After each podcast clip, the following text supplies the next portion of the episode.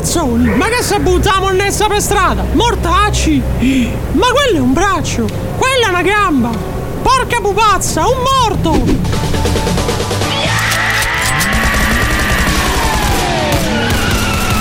Criminal Quadraro.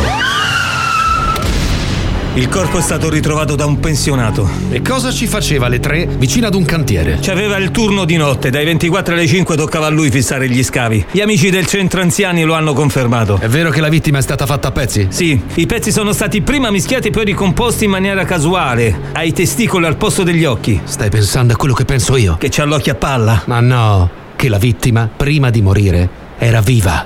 Qualche ora dopo, dal medico legale. Allora, dottore, novità? Mia moglie mi ha lasciato, sto pensando di cambiare auto. La pizza di sera ormai mi rimane un po' pesante, non è il freddo, è l'umidità che ti frega. Del morto. Ah, del morto! Sul corpo della vittima c'era una zecca. Maledetti comunisti.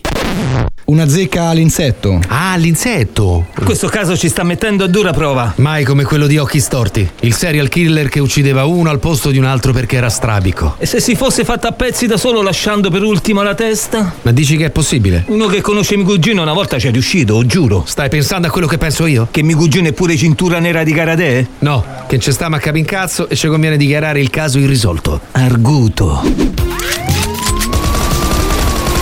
Criminal Quadraro.